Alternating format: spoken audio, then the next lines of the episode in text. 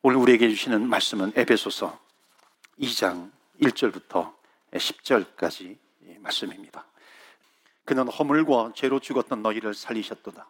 그때의 너희는 그 가운데서 행하여 이 세상 풍조를 따르고 공중의 권세 잡은 자를 따랐으니 곧 지금 불순종의 아들들 가운데서 역사하는 영이라.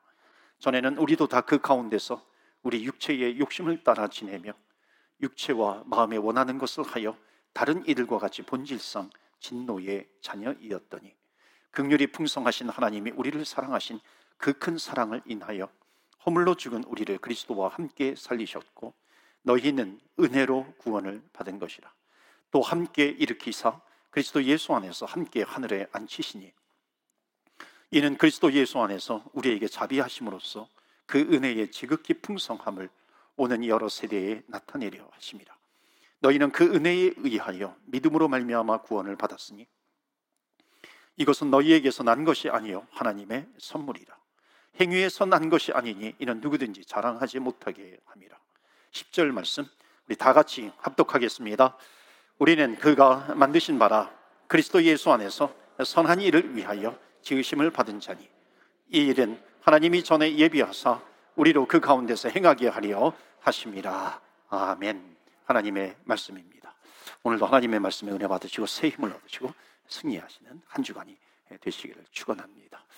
아, 이번 감리교 총회를 어, 참여하고 또 주일에는 또 어, 아는 교회 또 초대받은 교회에서 또 말씀을 어, 계속 전했습니다. 아, 여러분 기도를 좀 부탁드립니다. 이번 총회 때 우리 감리교 총회에서 두 가지 아주 중요한 이슈가 있었습니다. 하나는 뭐냐면 국내적인 것이 한국 국내적인 것이고 또 하나는 전 세계적인 것인데요. 어, 국내적인 것으로는 어, 이그 무슨 법이죠? 소수 인권 어, 보호법. 정확한 플레임은 제가 잘 기억이 안 나지만 소수 인권 보호 거기에 이제 독소 조항이 들어 있습니다. 그래서 여하튼 그 독소 조항에 대해서 우리 교회가 또 우리 감리교가 또 한 목소리를 내서 그 독소 조항이 통과되지 않도록 어, 하는 법을 만들고 또 그것을 위해서 계속해서 또 어, 세상에 세상을 향해서 또 소리를 내는 그런 어, 부분이었습니다. 그래서 내년도 입법 의회에 이런 부분들을 계속해서 정리를 해서 또 입법화 시키는 부분이었고요. 또 하나는 뭐냐면 WCC 문제입니다. WCC는 세계 교회 협의회라고 하는 곳인데요. 거기에 우리 감리교를 비롯해서 예, 많은 교단들이 가입되어 있습니다. 그런데 WCC가 계속해서 어, 하나님께서 기뻐하지 않는 방향으로 가고 어, 있습니다. 그래서 이 부분을 놓고 어, 또 이번 총회 때 아주 또 뜨거운 또 격렬한 또 논쟁도 있었고 어떻게 해야 될 것인가. 그래서 감사하게도 지금 분위기는 WCC에서 탈퇴하는 쪽으로 나가고 있습니다. 아직 결정된 것은 아니지만 두 가지 방향이 있었어요. 하나는 뭐냐면 거기에 남아서 계속해서 WCC가 하나님 기뻐하지 않는 방향으로 가고 있는데 그것을 제대로 잡으면서 갈 것인가? 아니면 탈퇴를 함으로 말미암아 그 WCC가 정말 하나님께서 기뻐하지 않는 그런 부분을 가지고 어, 있는 것을 알려야 된다라고 하는 두 가지로 나뉘어져 있습니다. 여하튼 좀 나뉘어져 있었지만은 그러나 방향을 하나님께서 모아 주셔서 우리 교회는 복음주의적으로 가야 된다. 복음을 붙들고 하나님께서 기뻐하시는 하나님 나라 확장을 위해서 쓰임 받는 교회가 되어야 된다. 여러분 생각나실 때마다 여러분 기도 시간마다 기도해 주시기를 바랍니다. 성경의 가르침이 있어요. 성경의 가르침은 뭐냐면 진리가 너희를 자유케 하리라 하는 말씀입니다. 요한복음 8장 32절에도 나오죠. 진리가 너희를 자유케 하리라. 그런데 우리가 신앙생활을 할때 많은 경우 어떻게 생각을 하냐면은 분명히 주님의 약속은 진리가 너희를 자유케 하리라 그렇게 말씀하셨는데 주님을 믿으면 또 신앙생활을 하면 나름대로 뭐 봉사회, 뭐 선교회, 전도회 뭐 여러 가지가 아, 있습니다. 내 시간을 투자해야 돼요. 뭔가 아, 내 물질을 투자해야 합니다. 그러니까 진리가 너희를 자유케 하는 것이 아니라 오히려 내 자유를 속박하는 것 같아요. 자유를 빼앗아가는 것 같습니다. 그런데 여러분 자유라고 하는 것은 뭐냐면 반드시 뭐와 관계가 있냐면 생명과 관계가 있습니다. 이런 거하고 똑같은 거예요. 지뢰밭이 있어요. 지뢰밭이 있는데 너 여기 지뢰가 땅 밑에 있어요. 그건 어디에 있는지 몰라요. 너 여기에서 마음껏 뛰어놀아라. 너 자유롭게 뛰어놀아라. 여러분 이것은 자유가 아니라는 거죠. 자유가 아니라 이건 죽으라는 겁니다. 오히려 지뢰밭에서의 자유는 뭔가요? 지뢰, 지뢰가 묻혀 있는 그 지도를 가지고 있어야 되는 거죠. 그것을 가지고서 그 안에서 어, 그 완전한 자유를 누리는 겁니다. 그것은 정확한 지도를 가지고서 그 지뢰를 피해 가는 거죠. 안전한 길로 가는 겁니다. 이 길로 가야만 너가 안전해질 수 있어. 그게 자유인 거죠. 그러니까 기차로 말한다면은 그 레일 위를 달릴 때가 자유입니다. 그러니까 레일 위를 달릴 때가 자유인데 그 레일에서 벗어나게 되면 그걸 뭐라고 얘기하냐면 그 레일 선에서 벗어난다 그래서 탈선이라고 합니다. 그러니까 탈선은 자유가 아니죠. 그것은 죽음의 길로 가는 겁니다. 그러니까 하나님께서 우리에게 주신 모든 말씀의 원리는 자유입니다. 자유를 주시는 것입니다. 그러니까 자유를 우리에게 주셨어요. 성령으로 충만한 그런 아름다운 삶을 살아갈 수 있도록 해주신다는 겁니다. 그 자유는 뭐냐면 생명이에요. 하나님께서 우리를 생, 우리에게 생명을 주셔서 그 생명의 풍성함을 누리면서 살아라. 진리가 너희를 자유케 하리니. 그런데 하나님을 알지 못하는 사람들, 하나님을 제대로 만나지 못하는 사람은 무엇을 주장을 하게 되냐면 자유율이라고 하는 것을 주장을 합니다. 여러분 자유율이라고 하는 것은 뭐냐면 내가 내 인생의 주인이 되는 겁니다. 성경은 이것을 뭐라고 얘기하냐면 죄라고 얘기해요. 여러분 선악과를 따먹잖아요. 선악, 선악과를 왜 따먹어요? 물론 하나님께 불순종해서 선악과를 따먹었습니다. 에덴 동산에서. 그런데 그 선악과를 따먹는다라고 하는 거, 선악과를 딴다라고 하는 거에 거기에 핵심적인 메시지가 뭐냐면 내가 하나님과 같이 된다는 거거든요. 그러니까 마귀는 계속해서 유혹해요. 내가 선악과를 따먹어야지. 내가 따먹음으로 말미암아 내가 하나님처럼 되는 겁니다. 하나님처럼 되는 것이 뭐냐면 내 인생을 내가 결정하겠다. 내 인생의 주인은 하나님이시다라고. 내 인생의 주인은 하나님이 아니라 내 인생의 주인은 나다. 그러니까 내가 내 인생의 하나님이 된다라고 하는 것이죠. 그러니까 성경은 이것을 죄라고 이야기를 합니다. 그래서 성경은 하나님 없이 사는 인생, 이것을 소망 없는 인생이라고 이야기를 합니다. 그래서 제일 불쌍한 영혼이 누구냐면, 소망 없는 인생이 누구냐면, 목자 없는 양같이 살아가는 겁니다. 여러분, 양에게는 목자가 있어야 그 생명을 유지할 수 있는 겁니다. 우리의 목자 되신 예수 그리스도. 여러분, 예수 그리스도를 끝까지 붙드시는 저와 여러분 되시기를 축원합니다. 아멘. 그것이 죄에서 벗어나는 길입니다. 죄에서의 구원은 내 인생의 주인을 찾는 겁니다. 그러니까 내 인생의 주인은 내가 아니라 내 인생의 주인은 하나님, 예수 그리스도가 내 인생의 주인이라는 것입니다. 그래서 끝까지 예수님을 나의 구세주요, 나의 주님으로 모셔드리는 믿음의 종들이 다 되시기를 주의 이름으로 축복합니다. 복음성가 있잖아요. 내가 주인 삼은 모든 것 내려놓고 내가 주인 삼은 모든 것을 내려놓고 내주 되신 주 앞에 나가 내주 되신 주님 앞에 나가는 겁니다. 그러니까 내가 결정하는 것이 아니라 내가 주인 삼은 것 그것을 다 내려놓는 거죠. 오늘 예배가 그런 예배가 되시기를 바랍니다. 에베소서 세 번째 시간. 에베소서는 교회론입니다. 교회론을 얘기하고 있어요. 근데 교회는 성도들이 구성을 합니다. 그래서 에베소서는 교회론이기도 하고 성도론이기도 합니다. 그러니까 성도다운 성도가 될 때 교회다운 교회가 된다는 것입니다. 그래서 오늘 2장인데요. 1장을 마쳤고 이 2장 앞부분 1절부터 10절까지인데 1장에서 1절에서 10절까지의 내용은 뭐냐면 성도란 누구인가 하는 겁니다.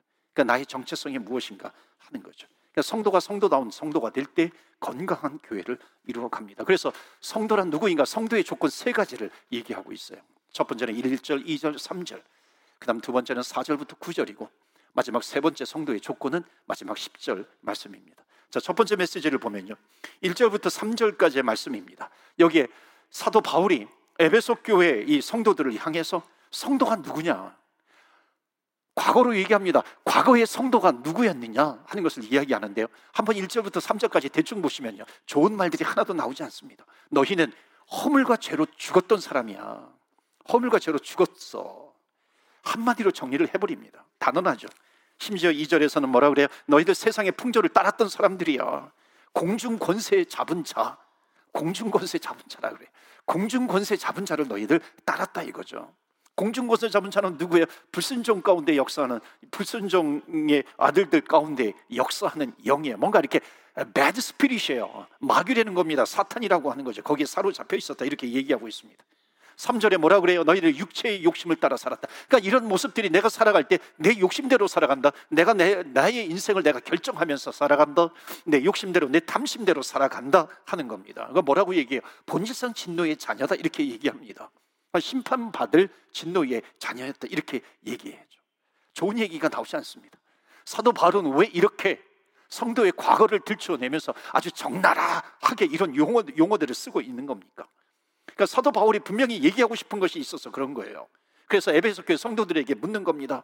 너희들이 과거에 누구였느냐? 그것을 너희들이 좀 알아야 한다는 겁니다. 그래서 오늘 첫 번째 메시지가 뭐냐면 교회를 건강하게 하는 성도의 조건이 있다는 겁니다. 그것은 뭐냐면 첫 번째 내가 누구인지 알아야 된다는 거죠. 오늘 첫 번째 메시지 보시겠어요? 다 같이 읽겠습니다. 시작. 성도는 자기의 과거를 아는 사람이에요. 성도는 자기의 과거, 그러니까 내가 과거에 허물과 죄로 죽었던 내 과거를 인정하는 것. 그것을 그리고 그것을 아는 사람입니다. 여러분 사, 이 사도 바울이 에베소서를 기록을 했잖아요. 사도 바울이 성경 사도 바울이 성경에서 자기의 과거를 이야기합니다. 가말리엘 문화생이었다. 똑똑한 사람이었다는 겁니다. 자기는 로마 시민권자예요. 나는 명예가 있다는 겁니다. 그런 그것으로 자기를 소개하고 있는데 이것은 자기가 그렇게 자기를 자랑하려고 하는 것이 아니라 자기가 그렇게 이 잘난 배경을 가지고 있었는데 내가 그렇게 잘난 배경을 가지고 있었는데 하나님을 대적하면서 살았던 그 과거의 부끄러움 그것을 다 이렇게 드러내는 겁니다.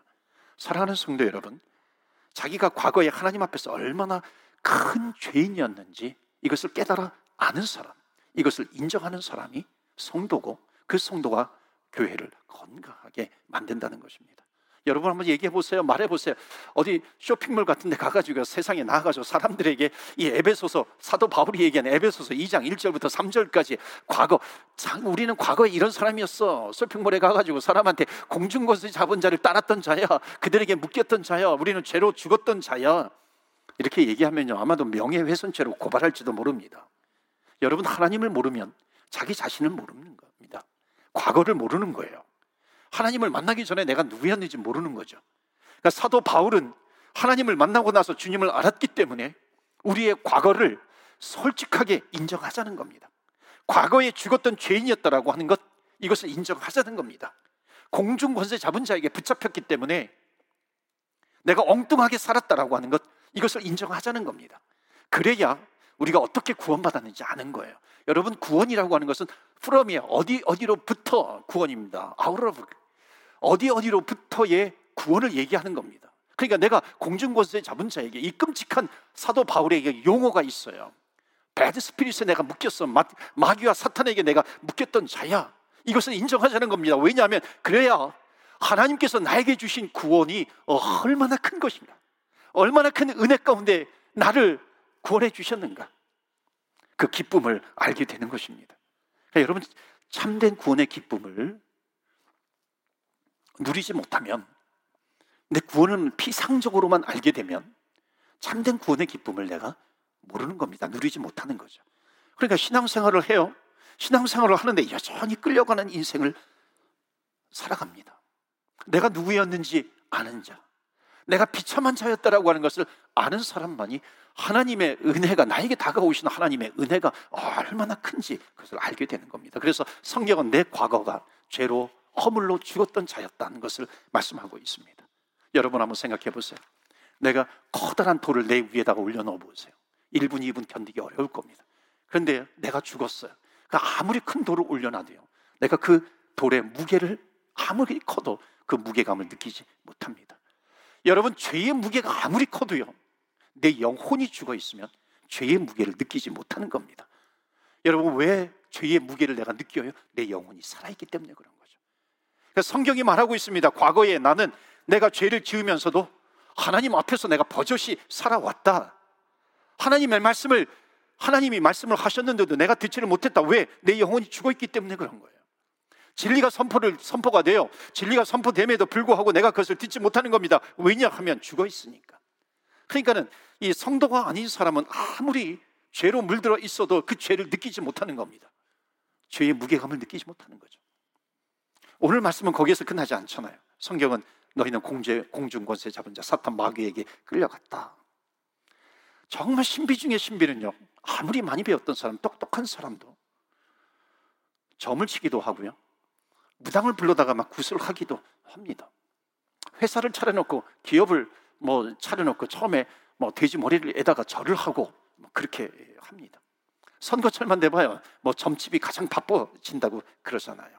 여러분 이건 무슨 현상이에요? 뭔가 그 사람이 끌려가는 게 있는 겁니다. 그 사람이 뭔가 믿는 게 있는 거죠. 귀신을 믿고 있든지 그렇게 표현하지 않아도 bad spirit 뭔가 영적인 것에 끌려가고 있는 겁니다. 그 본문 2절에 보면 우리가 그렇게 살았다라고 하는 거예요. 그런데 그렇게 살게 된 이유가 있었어요. 살았던 이유가 있어요. 그게 뭐예요? 공중것에 잡은 자에게 붙잡혀 있었다라고 하는 겁니다. 그러니까 우리의 마음을 빼앗는 어떤 것이 있는 거예요. 우리의 마음을 사로잡는 어떤 악한 것이 있는 겁니다. 악한 영이 있는 것이죠. 그러니까 그것이 뭘로 나타나요? 그것이 어떤 때는 쾌락으로 나타나죠. 어떤 때는 그것이 욕심으로 나타나기도 합니다. 어떤 때는 그것이 사람을 죽이는 살인의 행위로 나타나기도 하는 거죠. 그러니까 악한 영에게 끌려다니고 있는 겁니다. 여러분, 우리가 하나님을 믿기 전에 죄를 짓는 것, 또 악에게 끌려가는 것, 이것을 제어시킬 수 있는 힘, 그것이 무엇이 있습니까? 어떤 사람은 학교라고 얘기할 수 있어요. 교육이라고 얘기할 수 있어요. 만약에 교육이라고 하는 것이 우리를 제어시킬 수, 죄를, 악을 제어시킬 수 있다면 학교는 지금쯤 천국이 되어야 되는 거죠. 학교가 천국입니까? 아니죠. 심지어 어떤 학교는 악의 소굴이 되어가고 있습니다. 학교 세상의 교육이 절대로 이것을 죄를 해결해 주지 못한다는 겁니다. 컴퓨터에 이상한 것을 막 뿌리는 사람들을 보면 못 배워서 그런가요? 그렇지 않더라고요. 또 하나 내가 죄를 짓는 것을 제어할 수 있는 사회 구조가 있어요. 입법을 해가지고 법으로 처벌을 하면 죄가 과연 줄어들까요? 현대 법정에서 그 결과가 뒤집혀도 할 말이 없는 판결이 부지기수라는 겁니다. 해결되지 못해요. 또 하나 내가 죄를 짓는 것을 제어할 수 있는 우리 인간의 구조가 있습니다. 그것은 양심이에요. 그런데 한번 물어봅시다. 여러분 양심이라고 우리의 양심이 그렇게 강하던가요? 우리가 죄를 지을 때 우리의 양심이라고 하는 것이 얼마나 무기력하게 무너져 내버려 버렸던가요? 양심이라고 하는 것이요 우리를 보호할 수 없는 겁니다.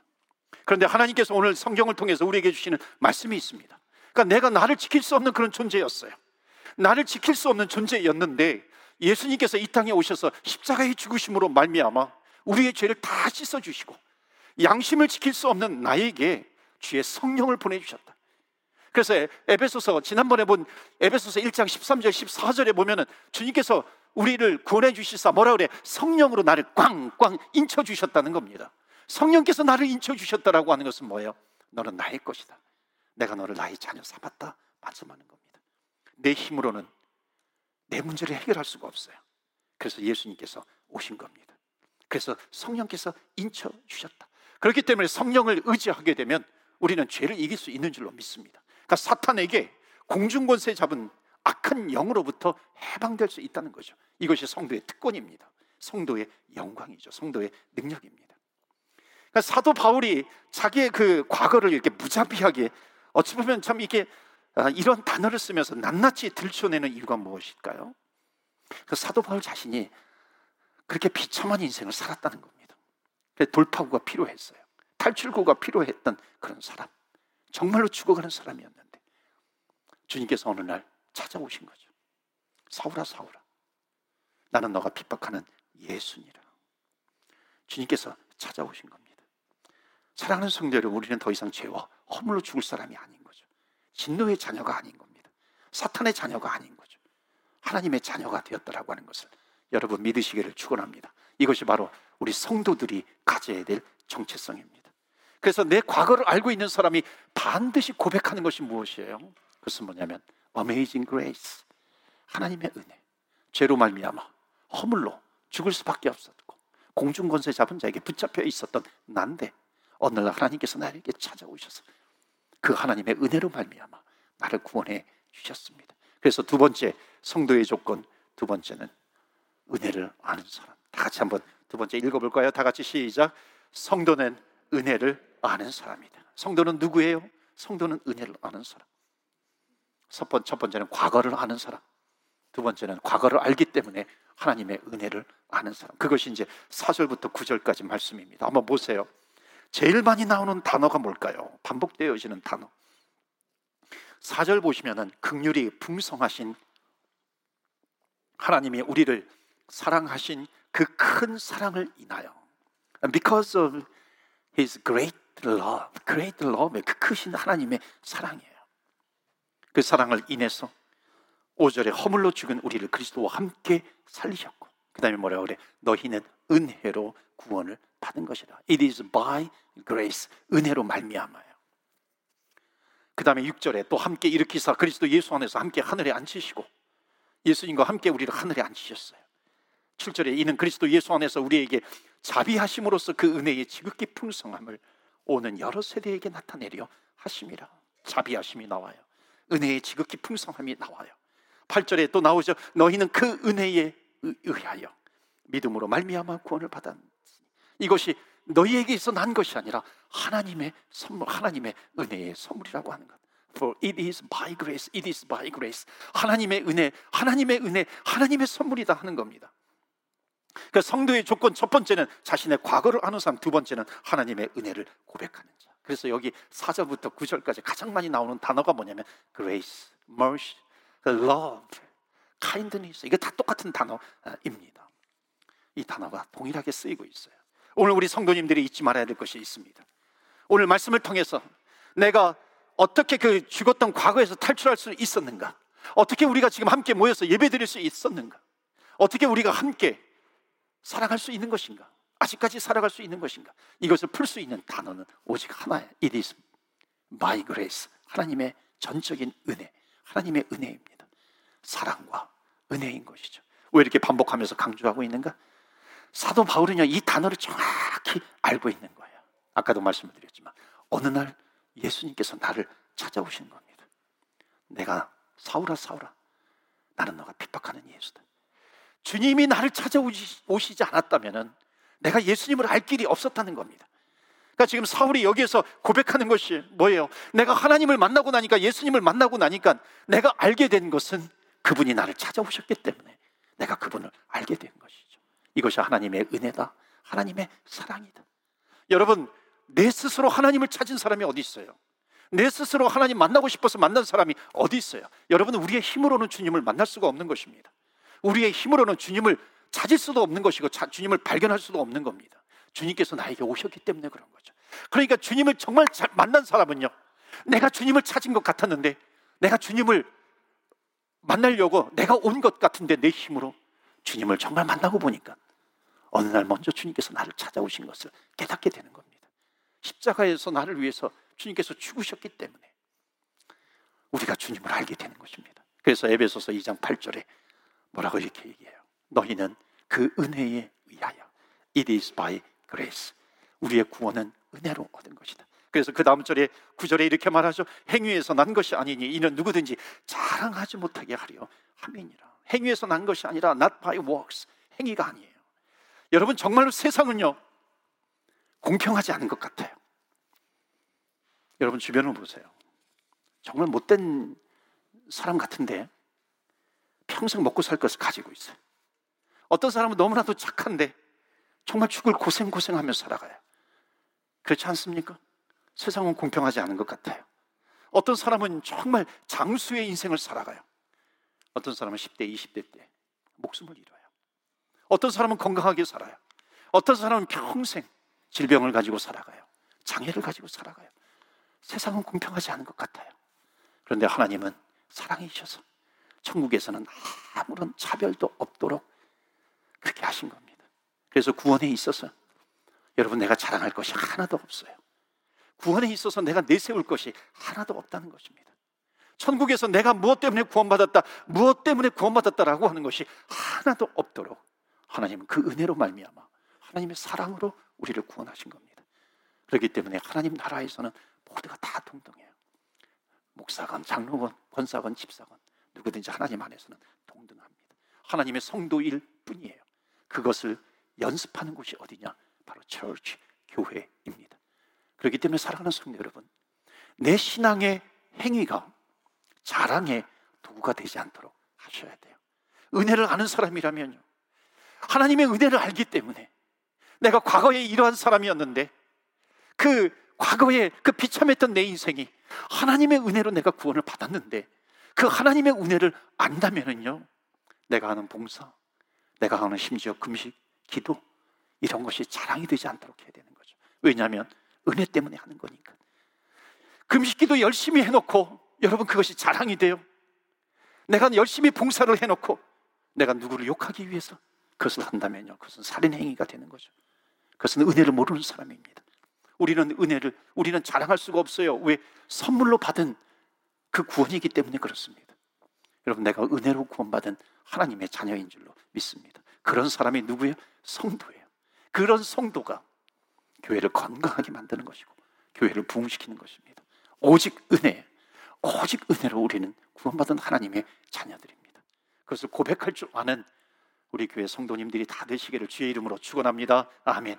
그렇다면 마지막 세 번째 은혜를 아는 사람이 하는 일은 무엇일까요? 우리에게 은혜를 주시는 분에 대해서 우리는 무엇을 드리고 싶어 하는 것일까요? 여러분 성도란 누구일까? 첫 번째는 자기 자신의 과거를 아는 사람. 두 번째는 하나님의 은혜를 알아요. 하나님의 은혜를 알기 때문에 세 번째 성도란 누구인가? 하나님께서 나에게 주신 은혜 때문에 성도는 사명이 무엇인지 아는 사람. 우리 세 번째 메시지 다 같이 읽을까요? 시작. 성도는 사명을 아는 사람입니다. 그래서 우리가 구원받은 목적이 거기 10절에 기록이 되어 있어요. 선한 일을 위하여 10절 보실까요? 우리는 그가 만드신 바라 그리스도 예수 안에서 선한 일을 위하여 지으심을 받은 자니 이 일은 하나님이 전에 예비하사 우리로 그 가운데서 행하게 하려 하심이니라. 여기 두 가지 중요한 단어가 있어요. 우리에게 선한 일을 위해서 우리를 구원시켜 주셨다. 그런데 이 선한 일이라고 하는 것은 윤리적으로 착한 일, 그것을 이야기하는 것이 아니에요. 그 선한 일이라고 하는 것은 그 뒤에 하반절에 나오는 것이 있습니다. 그것은 뭐냐면 이 일은 하나님이 전에 예비하사 하나님이 이미 계획해 놓으신 그 일이라고 하는 겁니다. 그러니까 이 말은 한마디로 말하면 사명이에요.